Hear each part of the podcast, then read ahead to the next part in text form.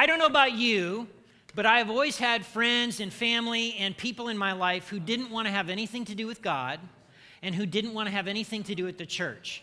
Um, and, and in my opinion, it's easy. Just live somewhere, right? Or go to school somewhere or work somewhere. These people are everywhere, literally everywhere.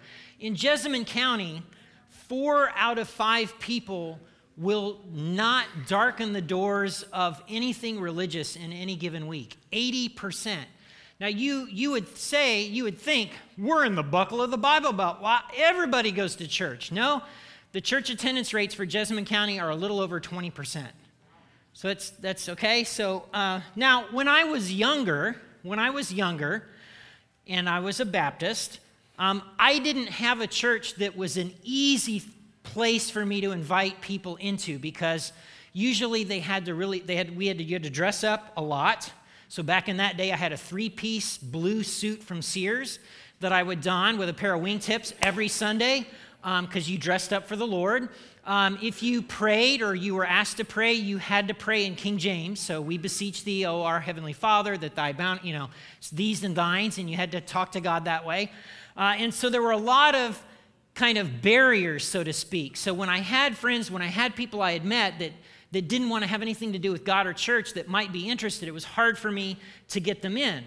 Now, from day one here at Generations, we've wanted Generations to be a place where people who've given up on God or given up on church would want to come, mostly because we would value them as people we would see them as being valuable just because they're a person. They're a man or a woman, they're a boy or a girl, they're made in God's image, they're valuable. That we would listen to them and let them talk about the things, that we would accept them for where they are and who they are, um, and that we would let them work out their God stuff without necessarily getting clubbed over the head.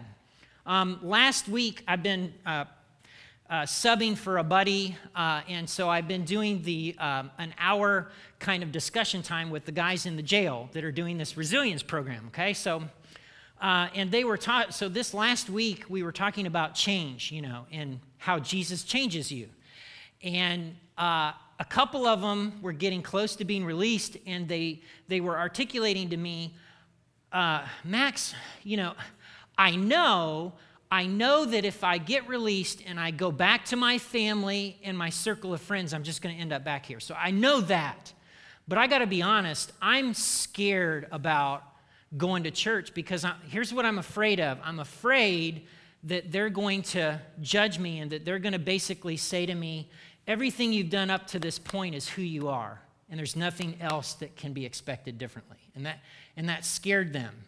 And, they, and so I was having have a conversation with them. No, no, there are communities of faith right here, and there's more than one, there's several, where you can just be you. They won't judge you. And okay, so there are a couple of ways, I don't know if you know this, there are a couple of ways people tend to end up at generations.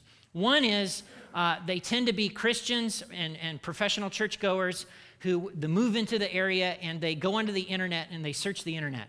And then they read what's on the internet and they go, these guys are liars I'm going to show up in person and I'm going to call them out because this what's on the website is not true. I, you know, and then okay, so and some people are laughing right now because that happened to them. Okay, so, um, uh, and then we try not to lie. Okay, because like God knows. Um, and then the s- second reason that people end up at generations is because they got invited by one of us. I mean, that's how they kind of they came in. Now, in the early days of the church, back when we did kid stuff um, we had this segment that we did once a month. Um, it, was, uh, it was called Rapid Response, but uh, it was kind of like a game. And so you would invite a parent up front and you would ask them a series of questions, and the correct answer was always C. Yeah, those who were around in that day remember the correct answer was always C. So we had a family, and it was their first Sunday, and we uh, they pulled the dad up to come up and participate in this game. And the question was, who who married Mary, the mother of Jesus? Who became Jesus' stepfather? Who was that? A, Abraham, B, Moses, C, Joseph, the correct answer, and then D, something like Zachariah, okay? And, and so he's like, you know, I think it's A. and everybody in the congregation was shouting, C, C. And he, he picked A and lost. And they didn't come back the next week, right? And so we learned right then and there oh, we've got to, you know, we have to be, you know, friendly in such a way, like we need to accept people where they are. and he didn't know. Like it's an honest thing. Like if I went to a synagogue and, you know, or a bar mitzvah, you know, I don't, that's not my world. Like I'm going to not know some things, okay? So um, most of the people in our community, most of the people in this community are what's called uh, D church, the people who don't have anything to do with God or religion on an ongoing basis. And the word, that de church thing refers to the fact that they have some kind of background. And what I've found, so uh, if you were to go to, say, Maine or Massachusetts, um, you would find a lot of people who simply have no church background at all. They're a blank slate. Like they never went to church as a kid, their families had nothing to do with it, and they're like, oh, yeah, yeah I, I know about Christians, I've heard of them right? You can go up to the northwest, Seattle, Oregon, same thing, okay? But here in the buckle of the Bible Belt, you know, most people that you meet have something in the background. You know, it's Catholicism, Baptist, or whatever. And, and part of that, um, for them, because they're de churched um, and because they grew up Baptist or grew up Catholic, um, they often have ideas about God that aren't necessarily biblical. So they'll, they'll, uh, I can't count on God or God's not really interested in my life. Um, they'll have ideas about Christians, right? Christ, all Christians are hypocritical and judgmental, all of them. And you in this room would go, I'm not, quit lumping me in with them. Like, I know they get a lot of airtime on TV, but that's not me. Okay, so, but that's part of it, okay? So they keep their distance. These de churched people keep their distance. Now, people like this, people like this have been around a long time. People who've not had anything to do with God, given up on God, given up on religion.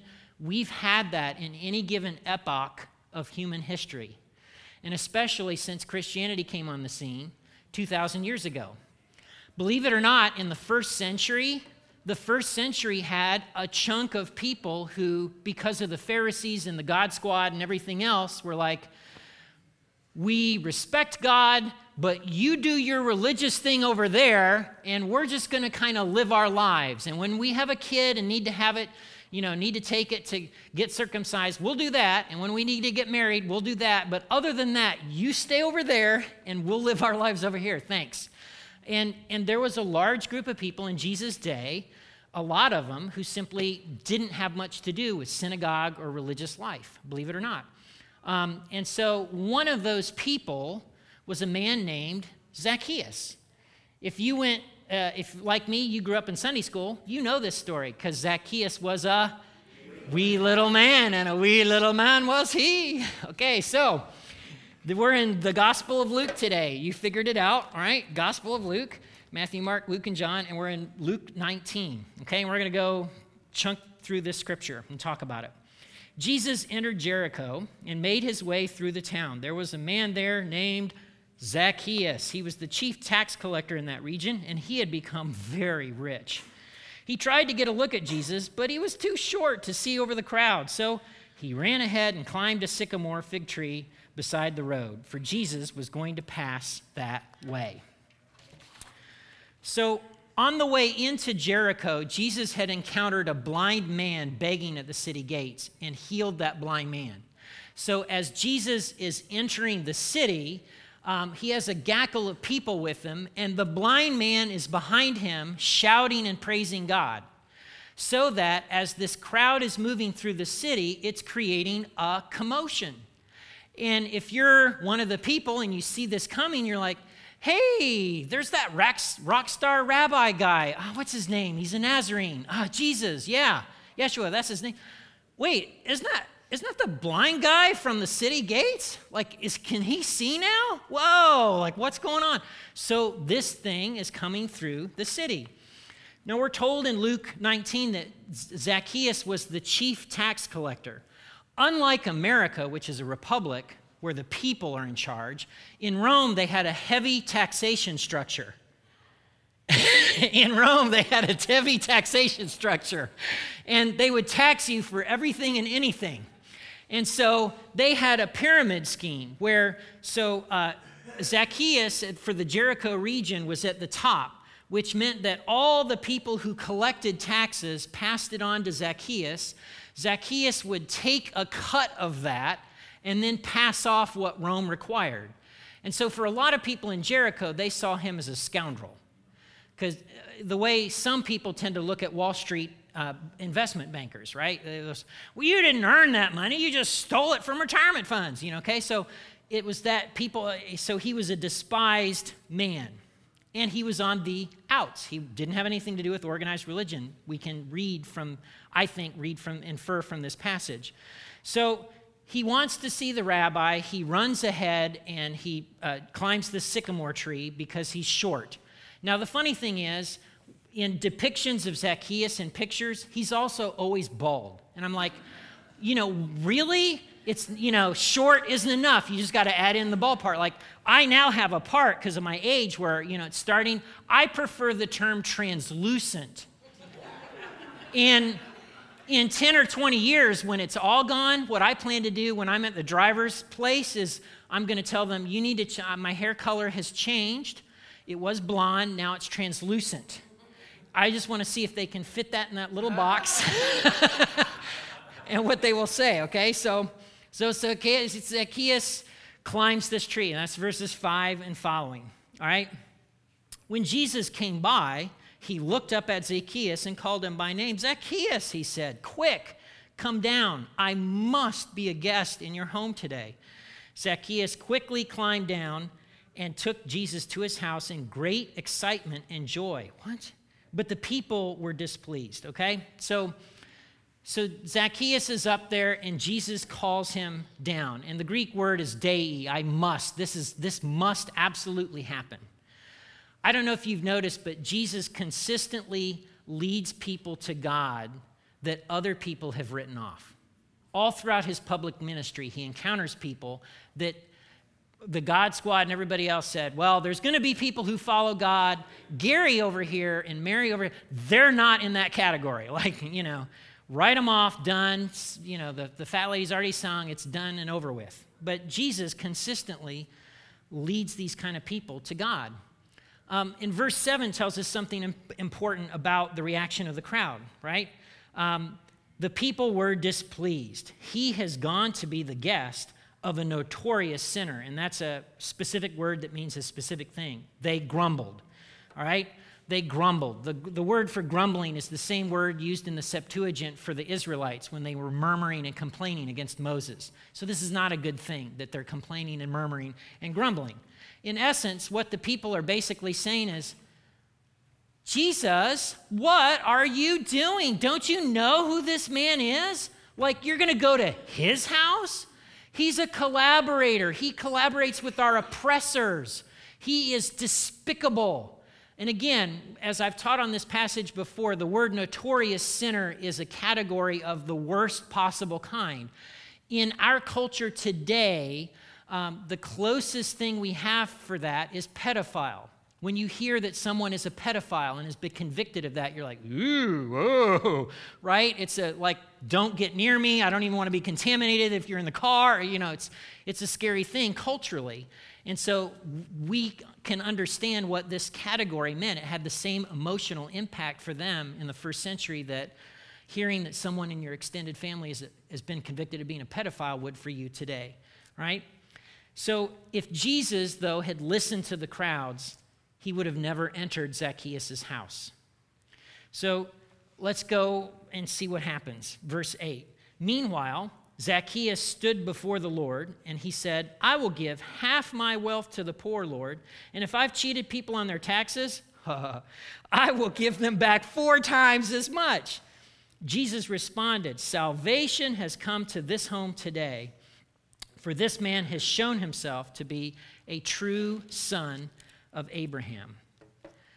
Jesus visiting Zacchaeus' house, I don't know if you've noticed this about Jesus, but Jesus always front loaded his relationships with people who were kind of on the outs with God. He front loaded them with acceptance.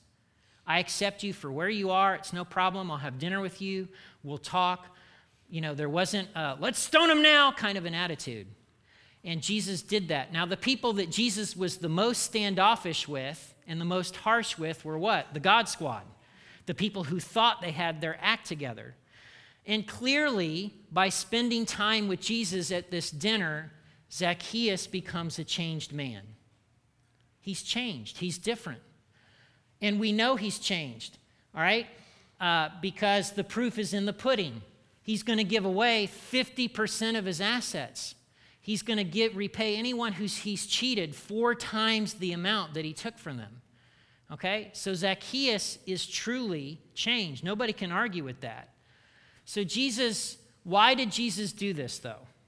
Why did he do this? He, Jesus, uh, Jesus went to Zacchaeus' house because Jesus was on a mission. It's right there. He says it. For the Son of Man, he's referring to himself when he says that. For the Son of Man came to what? Seek and save those who are lost. The world is full of lost people. God has in- initiated this giant cosmic rescue initiative under the banner of Jesus and his kingdom and what he's done on our behalf. And the Son of Man came to seek and save those who are lost. Some of you in this room can remember what it was like to be lost, to be without hope, to be searching. And I'm going to tell you, our community, our friend circles, our sports arenas are filled with people like Zacchaeus. All right? So today's bottom line is, is pretty simple. A disciple is committed to Jesus' mission. That's the third mark of a disciple. A disciple is committed to Jesus' mission. A disciple cares about the things and people that Jesus cares about. So if you allow me to go back to Matthew 4:19, which kind of kicked off this whole teaching series for July, Jesus called out to them, "Come, follow me, and I will show you, I will make you how to fish for people." And there are those three parts. A disciple is someone who lets Jesus lead. A disciple is someone who's being changed by Jesus.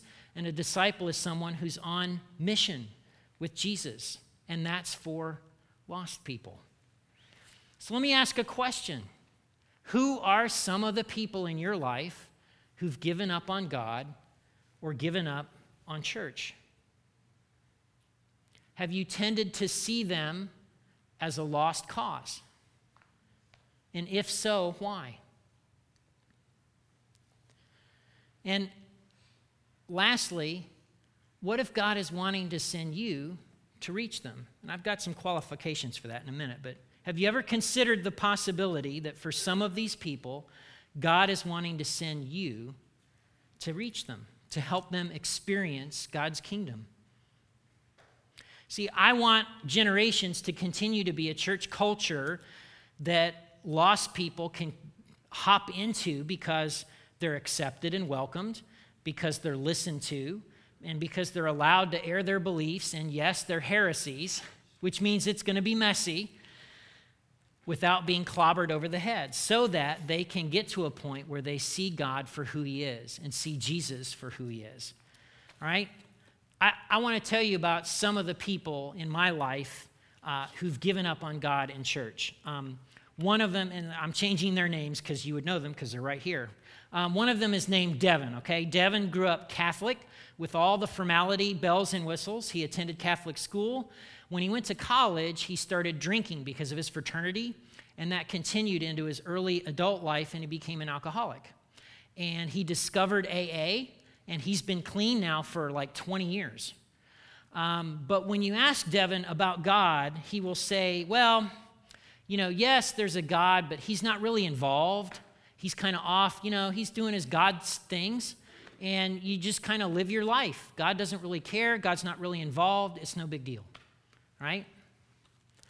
But the idea that maybe, you know, when I talk about the fact that I, how I believe God's intimately involved in my life, I see the look on his face. Man, that would be something if that were actually true. But he's not there yet. Um, Todd. Todd's another guy in my life. Uh, I see him regularly. Um, his dad was a minister in Michigan for years and years and years of little churches all throughout Michigan. And growing up in his family was a very kind of Pharisaic experience. So they had, you know, he could not have his hair, his hair had to be above his collar. Because um, he's a boy, he's a man, right? Uh, he couldn't, you know, listen to rock music. Uh, he had to be in church every time the doors were open. I mean, there's a long list of rules. And for many years, Todd was convinced that God was just like his father, kind of absent and disapproving. Um, and to this day, now he's a little older than I am, he's about three years older than me. He still keeps his hair down here. Do you want to know why? Because once a year at Christmas, he sees his father. And that's a kind of a thing. It's kind of as, you know. Um, uh, Curtis is another guy in my life. Uh, he was active in church um, he had a pastor mentor him for several years, and then the church fired the minister. And he was devastated. And because he was like, How could you do that? This guy, like, I found Jesus. I, you know, I'm, I'm a new person. He will not, he still, I cannot get him in a church anywhere. Because he's like, this is, the, is this how church people are? Forget it. And, and he's mad about it still. And this has been a few years back that this happened. You know people. You have people in your life, life like Devin, Todd, and Curtis, right? And for some of you, you may be here and you're kicking the tires about Christianity, right? I'm glad you're here, okay? The first question that you need to settle is who is Jesus? That's where you start. Who is Jesus? Who is he? All right? But I want to remind all of you that Generations is a place for people like Zacchaeus and you have people like Zacchaeus in your life. And if you and I are going to be disciples, then we got to care about those people the way Jesus cared about them. So, what does that mean for us as a church family? Well, uh, this fall, this year, it's going to mean some intentionality with our hosting and what we do on Sundays so that when, as people come in, they are welcomed appropriately in such a way that when they leave, they go, okay, yes, I, I am welcome at that place. Um, uh, as a church family, it means letting people uh, air out heresies. I, I've been, I've had all kinds of things said to me just outside those doors, to where I've been like, oh, condemned by the Second Lateran Council, oh, heresy, you know, fourth century, you know, and you just have to let people talk, right? And you can interject when you have the relational, you get to the point where you've got relational influence, then you can say, well, you know, what about this? What about that? How about, you know, and here's what the Bible, scripture says, okay? What does this mean for you? I hope you are developing and cultivating real relationships with people, real friendships with people who are in the category of on the outs with God. Um, for me, uh, I have specific areas where I do that. So, my involvement with the Chamber of Commerce is a thing for me. Um, I, when I meet people at the Chamber and they've got their faith act together, like, I'm like, that's great. but within the Chamber of Commerce, uh, I want people to see Jesus for who he is. Um, my, the swim team that Jenny coaches is another area for me. Um, it's kind of funny. All the homeschool people are usually here, and then all the people who don't go to church and the preacher are over here. and we just talk. We talk about life. Um, some of the conversations on the pool, we've talked about, you know, uh, the origins of the universe. I mean, we talk about significant stuff. And I've earned the right to bring in a Christian perspective into those conversations. But I, so that's just, that's me in my life. Your life's going to look different. Um, Kate Hall, God bless her. I, I think she's paddling today, right? So, but Kate has got to be in her bonnet, this art thing she's wanting to do at West. That's, that's what we're talking about today. Like, okay, so, you know, this is cool stuff. She's wanting to use art in Scripture is a means to gather people after school to just have conversations about faith, God, and reality. What's real? What's up and down? How do you know? Um, so, again, a disciple is someone who is on mission with Jesus. In a moment, we're going to take communion. And um, we do communion at Generations by Intinction, which means you just break off a piece of the bread and you dip it into the cup. But for some of you, I want this to be an invitation. And it's possible that you've gotten to a point in your life where you're like, you know what? Yes, Jesus can lead. For some of you, uh, you know, you're, the, the, the reality of the situation is okay, he's not really been leading for a while. You know what? Ding, today, yes, I want him to lead. Then as you come forward to receive communion, may that be an act of faith and a decision to do that.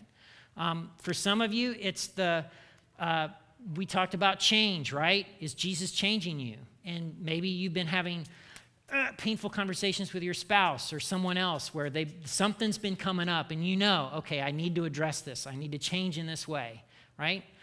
Coming forth, come forward today as an act of faith, going, all right, Jesus, I'm going to, yes, I today will embrace change. I will embrace change.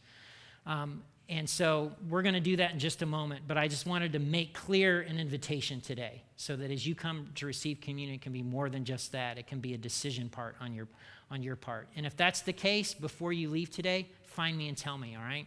Because I want to know.